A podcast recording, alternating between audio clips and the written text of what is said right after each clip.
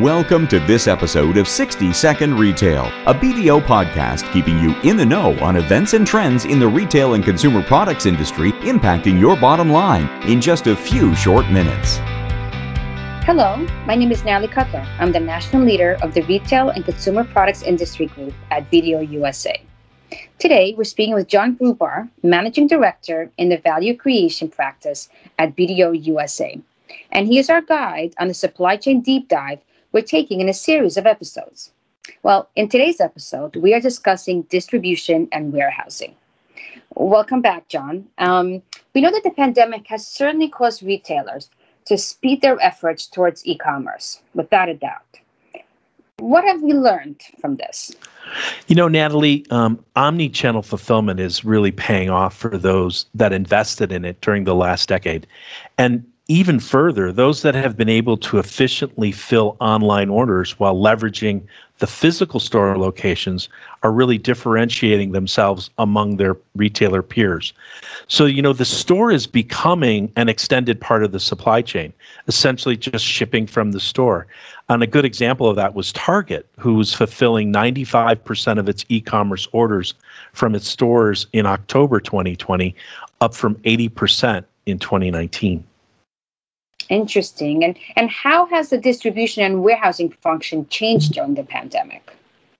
Well, you know, the lockdowns, the impact of people staying home, and the desire to have alternatives to mass transit, and those with work from home jobs have been able to redirect their expendable income to home improvements and durable goods, such as furniture, appliances, and automobiles.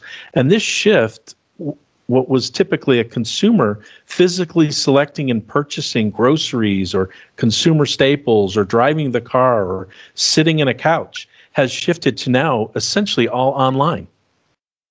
Interesting. So so what can retailers and and and and others what lessons are we going to learn post pandemic? Well, with regard to distribution and warehousing, what we've learned is that if you can invest in the right systems, all of your locations are distribution centers. And even restaurants can serve as grocery stores if they kit meals uh, for their cu- customers.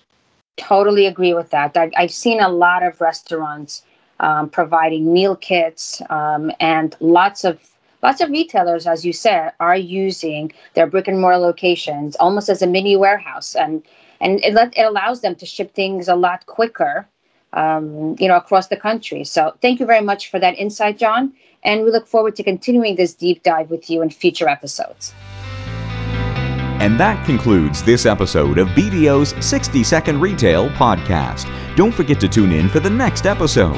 To find more information on our hosts, guests, BDO's services, or listen to previous episodes of 60 Second Retail, please visit www.bdo.com slash 60-second-retail.